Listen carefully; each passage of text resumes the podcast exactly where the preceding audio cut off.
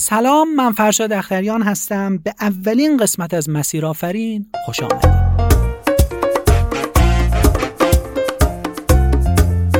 اینجا در مسیر آفرین افراد موفق و بهترین کارآفرین ها از تجربه های کلیدی و داستانشون خواهند گفت که این تجربه ها کمک میکنه تا مسیر موفقیت شما هموارتر بشه. لطفاً تا آخر همراه من باشید.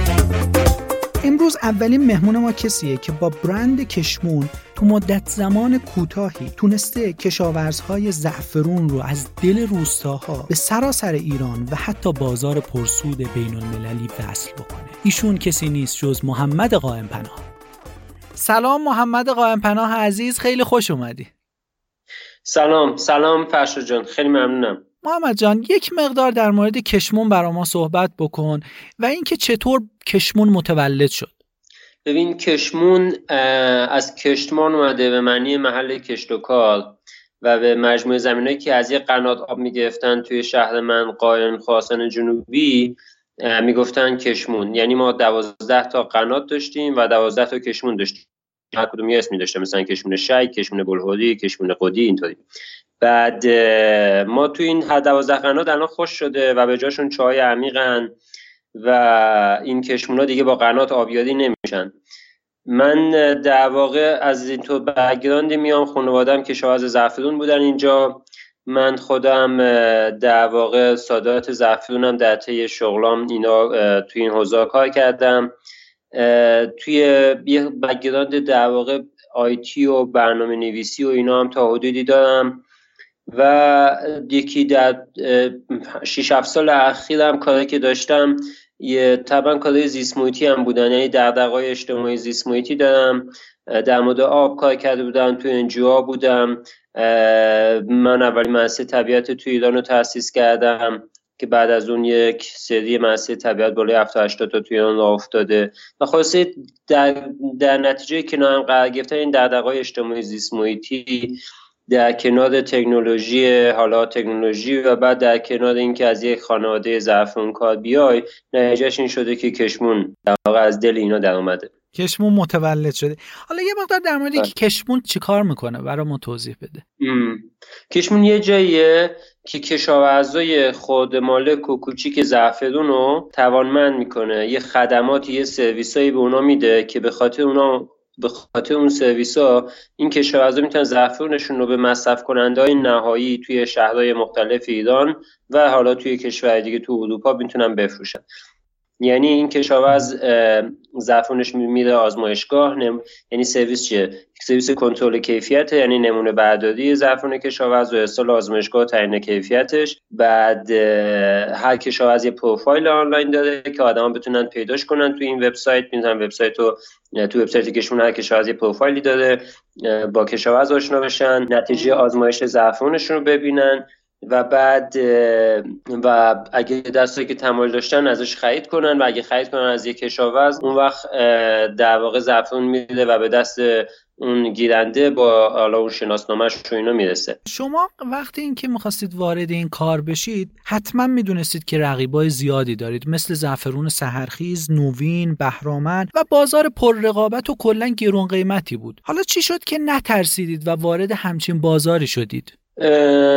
ببین، در واقع داشتی بخوایی دارم این سعی میکنم که خاطراتمو واشکافی کنم در اون لحظه های شروع که من اتفاقا اون زمان با یه دوست عزیزی به نام سعید با هم دیگه کار میکردیم. ایشون از یه خانواده، همینطور که خانوادهش تو کار زعفرون بودن و یه برند به نام زعفرون هم داشتن، با هم دیگه کار میکردیم و من کاملا با این حوزه و این فضا و رقابت ها و چه اتفاقاتی میفته کاملا آشنا بودم.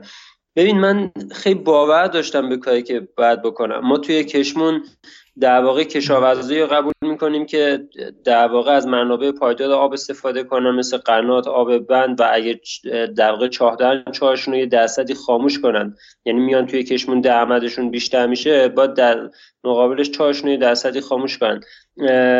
من خیلی باور داشتم که باید اتفاق بیفته، این کار درسته و یه خودم سابقه و بک‌گراند راه انداختن کسب و کارم دارم. تو زمینه‌های مختلف، حالا استارتاپ نبودم ولی تو کسب و کار حالا معمول بودن و اینا، و اینکه یه کاریو از صفر بسازی، تنهایی شروع کنی. حالا مثلا با همیشه اول کارا با زینب همسرم با هم دیگه شروع کردیم و کم کم تیم بزرگ شد. تو کار قبلی مسئله طبیعت همین 2 نفری شروع کردیم. وقتی که از مسئله طبیعت اومدن بیرون، یه تیم 10 نفره اونجا داشتن کار میکردن. یه خود شاید اون بک‌گراند داشتن و تجربه داشتنه بود، یه خود باور داشتن که این کار درسته. یعنی عمیقا با هر کاری که قبل از اونم کردم، هم توی کشمون عمیقا باور داشتم که این کارو باید بکنم، این کار درسته و الان که این کار نمیشه یه چیزی جابجاست، یه چیزی سر جای خودش نیست. به این خاطر فکر می‌کنم خیلی نکته خوبی بود. شما علاوه بر این یه سری نوآوری‌های خیلی جالبی هم استفاده کردید تو کارتون، از بسته‌بندی گرفته تا خود همین نوع بیزینس مدلی که دارید استفاده می‌کنید. ازت سوالم اینه که محمد، با توجه به تجربه‌هاتون چی کار می‌کنید تو کشمون که بیشتر نوآور بشید؟ ببین فرشاد، چند تا چیزه. اون اول بسم الله که اصلا بیزینس مدل و اینا درمد واسه خود منم، یعنی سوال بود که همین، یعنی واسه خودم جالبه که اون فرآیندش رو خودآگاه بهش که چه جوری بوده. من خودم در واقع یه عالم کار میتونستم بکنم. همین کار زعفرون میتونستم برم تو کار تولید زعفرون ارگانیک، خودم مزرعه خودم داشته باشم. من توی قائم خاصا اینجوری میتونستم یک بومگردی را بندازم، نمیدونم میتونستم مهاجرت کنم، مثلا بگم من میرم اون ور یه شرکتی را میندازم، مثلا زعفرون تو اروپا بفروشم، نمیدونم هزار تا کار شاید میشد کرد. ولی من اومدم یه چارچوب کشیدم که من چی دوست دارم، به چی باور دارم. گفتم مثلا من دغدغه داشتم در مورد آب، پس گفتم کاری که میکنم حتما باید به آب ربط داشته باشه. بعد من میخواستم یه تغییری ایجاد کنم که تو مقیاس بزرگ باشه. نمیخواستم یه کاری بکنم مثلا خودم و حالا خانواده‌ام فقط. مثلا یه تغییر، یه چیزی رو تو دنیا عوض کنم. این واقعا تو پس ذهنم اینطور چیزی بود. بعد این که من دنبال ساده ترین گزینه و دم دست ترین گزینه نرفتن و اینکه بگی که من خودتو بین اون در واقع محصور کردم، بین دوست داشتنهای خودم گفتم من اینو دوست دارم و از این من از بیرون نمیدم. و بعد هی اون وسط موندم، نه این کار نمیشه کرد، نه این کار جواب نمیده. وقتی اون وسطی یه جای محدود کوچیکی بود و بعد فکرم که ولی از اون تو بیرون نرفتم، قبول کردم که من باید تو این چارچوب یه چیزی پیدا کنم. نگفتم آقا پول، فقط پول، من دنبال پولم. گفتم یکی از اینا پوله، یکی دیگهش آبه، یکی دیگهش اینه. و بعد اون وسط بعد از یه مدتی انگار اون وسط یه سری فعل و انفعالات مختلفی انجام شد، یه جرقه‌ای می‌زد. همین گفتم یکی قبول می‌شد، یکی رد می‌شد. نه از آخر از تو دلش ایده کشمون در اومد. یعنی من فکر می‌کنم بیزینس مدل، نوآوری تو بیزینس مدل، حالا اگه که اینجوری ببینیمش، به اساس هر ایده‌ای هم قبلا یه عالم آدم دیگه بهش فکر کردن، یه سری از دنیا احتمالاً پیاده شده یک جایی، نمی‌دونم. ولی به اساس در اون لحظه من فکر می‌کنم که به اون چیزی که باور داری و اعتقاد داری که درسته، خودتو به اون محدود نگه داری. این باعث میشه که یه راه جدیدی پیدا کنی که کمک کننده است. بعد در ادامه اون، حالا مثلا تو بسته‌بندی و چیزای دیگه که اشاره کردی، ببین همش مثلا از اینجا اومد که مثلا من می‌خواستم تو این بسته‌بندی اون یه مردم منطقه ما درگیر باشن و همین رفتم سراغ ساده ترین چیزایی که همه واسه بسته‌بندی استفاده میکنن. گفتم آقا مثلا یادم یه دور کامل همه روستاهای اطراف قاهره رو رفتم ببینم چه صنایع دستیایی وجود داره. واسه بعضی از اونها 1 سال وقت گذاشتیم، از توش هیچ چیزی در نیومد، ولی بعضیشون خیلی خوب گرفت. شما گفتی که می‌خواستم یه تغییر رو ایجاد بکنم، یه تحول جدیدی رو ایجاد بکنم، ته دلم این بود. دوست دارم این سوال رو ازت بپرسم که تاثیرگذارترین فرد تو زندگی خودت چه کسی بوده؟ چه سوال بامزه فرشاد. ببین یه چیزایی که برگردیم بیایم از لحظه تولد تا الان، من نمیخوام شعاری جواب بدم ولی به صورت حد من فکر می‌کنم که پدر و مادرم، واقعا برنامه تشکر ندارم ولی من فکر می‌کنم اون محبتی که پدر مادرم در کودکی به من دادن یه باعث یک حس اعتماد به نفسی من شد. من خیلی نترس شدم از این که برم و شکست نخورم، برم و شکست بخورم ازش نترسم، از این که پولمو از دست بدم نترسم. من فکر کنم که اون یه دوران کودکی خوبی که در طبیعت داشتم و آزادی که داشتم و محبتی که دریافت کردم به نظرم خیلی اثر داشته. این یکه. و بعد در همه این مسیر کارآفرینی که اومدم، حمایتی که پدرم از من داشته، حمایت خیلی خاصی نداشته، اینجوری نبوده همیشه تو جیبم پول بذاره بگه آفرین بزنم برو. همیشه مثلا راست شو خیلی پس کلمم زده، اینجا اینجوری کردی، بهت نه پول نمیدم، پولا رو دفعه قبلی رفتی تو اون کسب و کارت همه به باد دادی، این تو داستانا. آخرش اومده، آخرش دست منو گرفته، یعنی نذاشته که مثلا اولین کسی که تو کشمون پول گذاشت وقتی که هیچی نبود و فقط یه ایده بود و هیچکس نمیدونست میشه یا نمیشه، بابام بود. و خب من فکر می‌کنم که اینا ارزش من بوده. از این دایره بیام بیرون، کسی که توی در واقع وقتی که دیگه فکرم کار میکرده و از نظر فکری خیلی روی من اثر گذاشت، عبدالحسین مهراب زاده بوده، یک اکولوژیست، یه بومشناس توی ایران. خیلی کتابای مختلفی ازش هست و ایده مسئله طبیعت رو من ازش گرفتم، خیلی ازش یاد گرفتم واقعا که دنیا چجوری کار میکنه، طبیعت سیستمش چیه، چی طبیعیه، چه روندی درسته و الهام بگیری از طبیعت. برای همین بعد از اینکه اولا قطعا دوران 1 تا 3 سالگی یا تا 3 سالگی، از لحظه تا 3 سالگی میگن خیلی تأثیر داره تو اینکه چه آدمی بشی، که خب اونجا تاثیرگذارترین نفرها پدر مادرن. من همین بعد از این دوران، در دورانی که دیگه رشد کرده بودم، من عبدالحسین وهابزاده به نظرم خیلی اثرگذار بوده تو زندگی. محمد، گفتی که این شجاعت رو پیدا کردی که از دست دادن پول نترسی یا از دست دادن سرمایت شجاعت داشته باشی که نترسی. حالا میخوام ازت بپرسم که با چقدر سرمایه شروع کردی اصلا کشمون رو؟ ببین، من وقتی کشمون رو شروع کردم ازدواج کرده بودم و دخترم هم به دنیا اومده بود، الان 3 سالشه دخترم. و خب من هزینه داشتم و نجه این که رفتم و صحبت کردم با پدرم، گفتم پدرم حدود 30 میلیون تومان پول در واقع در اختیارم گذاشت و بعد که همجور پیش رفتیم دوباره پول لازم شد، یه مرحله رو پیش رفتیم. از عموم گرفتم، عمو ابراهیم هم که سرمایه گذاره الان توی کشمون و سهامداره. و بعد از اون که دیگه کار در واقع از آب و گل تا حدودی در اومد، ایده قشنگ صیقل خود روشن شد، فروش اولیه ایجاد شده بود، عدد و رقم داشتیم، کشاورزا اومده بودن و ما دیگه هم خریدار داشتیم هم کشاورز و دیگه سرمایه لازم بود که اینو بزرگش کنیم. اونجا مثلا من دوباره این گزینه رو داشتم که برم سراغ خانواده‌ام، ولی احساس کردم که نه دیگه، الان که کار در اومده من باید یه سرمایه گذاری بیارم که تجربه کارآفرینی داره، با کارآفرینا کار کرده و میتونه تو مسیر راه به من کمک کنه بجز اینکه پولو بیاره. و این شد که همین رفتم و از این با کمک یکی از مشاورامون یه مدلی از جذب سرمایه پیاده کردیم و 450 تومان سرمایه جذب کردیم تو کشمون. 450 میلیون تومان سرمایه جذب کردید. حالا با این سرمایه‌ای که به دست آوردید یا همون سرمایه اولیه هم که داشتید، یکم از دستاوردات هم برامون بگو. از مصرف آب میتونه باشه تا اینکه چند نفر استفاده کردن از این زعفران، یا آماری دوست دارم که برامون بگی. ببین، بساط این سال اول خیلی سال، معمولا حالا من نمیدونم ولی واسه کشمون خیلی سال طوفانی بود. یعنی ما ماه اول که این 450 تن رو دریافت کردیم تا در واقع مثلا آمار فروش ماه پیش یا ماه قبلش، مثلا ما حدود 3000% رشد کرد فروشمون، 30 برابر شد فروشمون. و تعداد کشاورزا از 3 نفر در واقع رسید بالای 100 نفر. بعد تیم ما مثلا از یه تیم 3 نفره که روی زمین حالا 3 نفره رسیده الان به یه تیم، مثلا حالا تیم خیلی بزرگ کردن خوب نیست ولی چون هزینه‌های ثابت میره بالا، ولی مثلا ما یه تیم با 16 نفره هستیم، با حالا 2 نفر دورکاری 15 نفریم.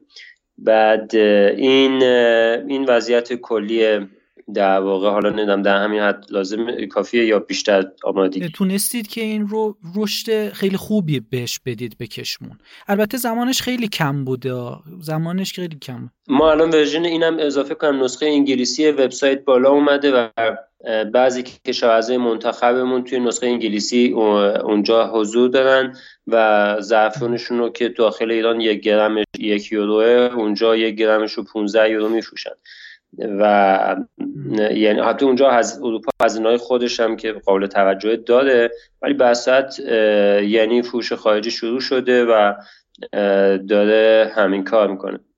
محمد، مهمترین درسی که از زمان تأسیس کشمون خودت گرفتی چی بوده؟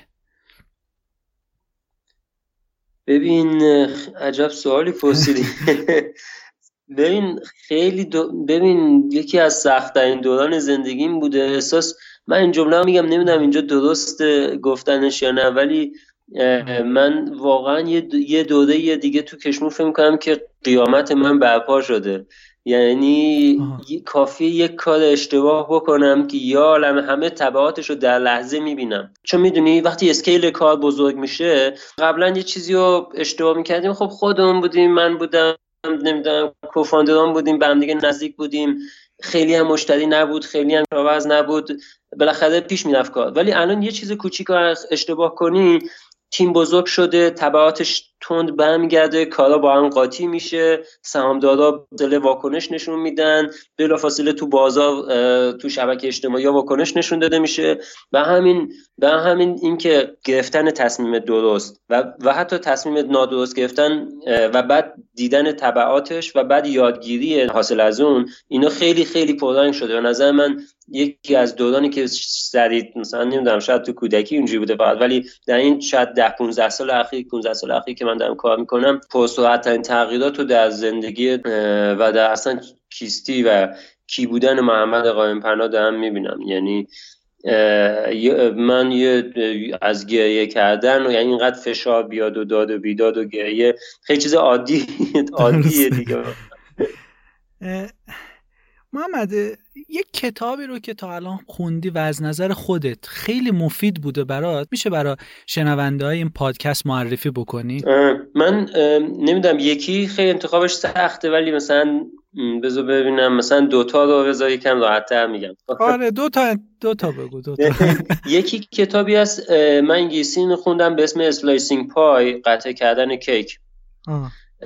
و این در واقع در مورد این بود که چجوری سهام و کوفاندرها بین خودشون تقسیم کنن و من تو بیزینس قبلی مثلا شکست خودم به خاطر این مدیریت گاورننس یا حاکمیت بیزینس رو نتونستم رعایت کنم، نتونستم مدیریتش کنم، معلوم نبود کی چقدر سهام و توی این موضوع گیر کردم و نتونستم تصمیم گیری کنم و طولانی شد و به هم خود کسب کردم. به همین این کتاب وقتی تو کشمون خوندم اصلا فوق‌العاده بود. یعنی اصلا تعجب کردم چجوری یک آدمی ممکنه اینقدر باهوش باشه و این تو سیستم جالب و این تو فرمول خوبی واسه تقسیم سهام بین هم بنیانگذارا در بیاره و اون قوانینی که تو سیلیکون ولی و آمریکا بوده الان تو ایران به سادگی بتونه پیاده بشه. من دقیقاً دستورالعمل این کتاب رو رعایت نکردم، ولی به من یک بیسلاین داد، یک خط پایه داد که بر اساس اون فهمیدم چجوری کارو پیش ببرم. پس یکی این کتاب اسلایسینگ پای شد و همین slicingpie.com یا همین رو گوگل کنین یا وبسایتش هم همینه، میتونین تهیه کنینش، یعنی ببینینش. حالا تهیه کردنش ماجرای دیگه ایه. دوم یک کتابی به اسم همتیمی ایدئال، چاپ انتشارات آریانا و اون در مورد اینه که آقا یه نفر میخوایم بیاین توی تیم، این آدم چه ویژگی داشته باشه که فرد مناسب باشه بیاد توی تیم. و تیم خیلی چیز مهمیه. شما ممکنه بیزنس مدل تو نگاه کنی، عوض کنی، ممکنه هر تغییری در کسب و کار خودت به وجود بیاری، از دیگه پایه‌ترین چیزش که بیزنس مدل تو عوض کنی، ولی یه تیم خوب میتونه این کارو بکنه. یه تیم خوب پایه همه چیزه و به نظر من این کتاب خیلی کتاب روک، بدون پروا، بدون اینکه یکی به راست بزنه به یکی به چپ، نمیدونم بخواد بدون اینکه بخواد همه رو راضی نگه داره. به نظر من مثل یک نویسنده، مثل یک جراح چاقو برداشته بود و خط رو میکشیم گفت این درست این نادرست. یعنی فقط کسی که کار کرده خیلی کار کرده میتونه اینقدر درست و محکم صحبت کنه. دو تا کتاب رو حتما میتونن که شنونده پادکست ما استفاده بکنن ازشون. حالا بریم سراغ سوال آخر، این که اگه یه نفر الان تو بازار ایران بخواد یه کسب و کاری رو راه بندازه، یه استارتاپی رو راه بندازه، شما اگه بخواید دو تا توصیه مهم واسش بکنی با توجه به تجربه خودت تو کشمون، اون دو تا توصیه چی میتونه باشه؟ به نظر من اولین چیزی که بتونم بگم که واسه خود منم خیلی کلیدی بوده، اولش منتور خوب پیدا کردنه. یعنی یه کسی، ببین اگه یه کسی کننده باشه، یعنی اهل انجام کار باشه. سوال دوم اینه که چه کاری بکنیم که اون کار درست باشه. یعنی منظورم از نظر کار منظورم کسب و کار نیست، چون کسب و کار که انتخاب کردی حالا میخوای کسب و کار رو پیش ببری، بسازیش، بزرگش کنی، خب از بین این همه حالتهای مختلف که کارهای مختلف که میتونی بکنی چه کاری کار درسته. یه کسی که منتور خوب، یه کسی که کار بلد باشه، کارو کرده باشه، تجربه داشته باشه واقعا، نه که فقط حرفشو بزنه، شعارشو بزنه، 4 تا کتاب خونده باشه، نه اینا نه. یک منتور خوب واسه من خیلی اثرگذار بوده. من با سیامک خردمی آشنا شدم و کار کردم که کوفاندر منم هست الان و خیلی خیلی ازش استفاده کردم، خیلی یاد گرفتم و خیلی هم ازش ممنونم واقعا. من این احساس رو دارم، احساس میکنم مثل یک کشتی، کشمون مثل یک کشتی دوزای دریاییه و سیامک اون نفریه که بالای دکله و از دور رو نگاه میکنه و میگه این وری یا اون وری. بعد یکی برازن و اینم توی کار به دست میاد و من خودم حداقل اینو مترجم میشم با آدمای دیگه منتور من بودن توی مسیرهای مختلف و کارهای قبلیم، مثلا یه جایی میدم دیگه داره اینجا داره دیگه احساس میکنم داره تئوری میگه، فرضیه میگه، دیگه بر اساس تجربه حرف نمیزنه و نمیدونم، حداقل من این حسو میفهمیدم که یه آدمی، یه منتور یا یک راهنمایی تا کجا داره واقعا داره بر اساس چیزی که تجربه کرده میگه یا نه دیگه داره همین یه چیزی رو همینجوری میسازه فرضیات خودش. یکی اینو میتونم بگم. قبل اینکه موضوع دومو بگی من می‌خواستم یه سوالی ازت بکنم، چون پیدا کردن منتور واقعا یه کار سختیه. اینکه یکی تجربه خوبی داشته باشه، به قول خودت فقط کتاب نخونده باشه. حالا سوال همینه، سیامک رو چطور پیدا کردی شما؟ ببین فرشاد جان، ببین من حالا به صورت خاص میتونم سیامک رو بگم. من تو کسب و کار قبلیم توی یه دوره آنلاین شرکت کردن که مال توامنسازی یک سازمانه مردم نهاد بود، NGO بود. من NGO نداشتم ولی چون احساس کردم این دوره به دردم میخوره و کار من بالاخره دغدغه‌های اجتماعی زیست محیطی توش هست، کار قبلیمو میگم، رفتم و تو این دوره اقدام کردم، تقاضا کردم منو پذیرش کنم و اونا هم بررسی کردن منو پذیرش کردن و بعد من چیز شدم همین آخر دو بهت یه در واقع یک چی بگم، یه راهنما میدادن، یه مربی میدادن که رو پروژه خودت با خودت هفته یه بار جلسه کنه و من با سیامک اونجا اتفاقی شد، کسی که مسئول کار من شد و من هفته یه بار باهاش اسکایپ میکردم. در واقع من تو این تو فرآیند آشنا شدم.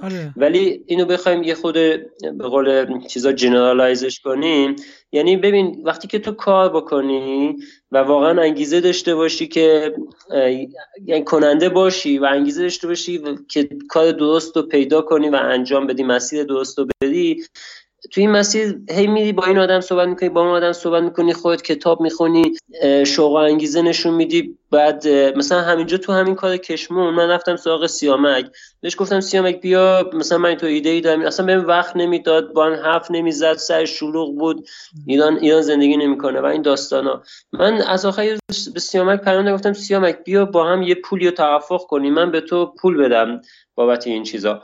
بعد سیامک همین حالا اون پولی که من میدادم شاید اونجایی که اون زندگی میکرد از پول یه قهوه بود، خب ولی نشون میداد که من آدم جدی هستم، من حاضرم هزینه کنم تا از تو چیز یاد بگیرم. الان یه آدمایی فرشاد میان پیش من آدم با تجربه واقعا نیستم اونقدر، ولی مثلا یه کار کسب و کار مشابه کشمون میخوام بزنم و میان از من میپرسن آقا تو کشمون فلانجا چیکار کردی این حرفا. بعد اومده پیش من نه قلم کاغذ دستشه مثلا که چیزی نوت برداره، نه نمیدونم سوالاشو از قبل آماده نکرده، بعد بعد وقتی با من حرف میزنه شروع میکنه به در واقع مشغولیات ذهنی و فلسفه‌های خودش رو گفتن، در که تو اومدی ببینی من چه مسیری رفتم، تو کشمون چه مسیری رفتم، اینو با تو به اشتراک بزنم، نیومدی که بگی تو چی فکر میکنی.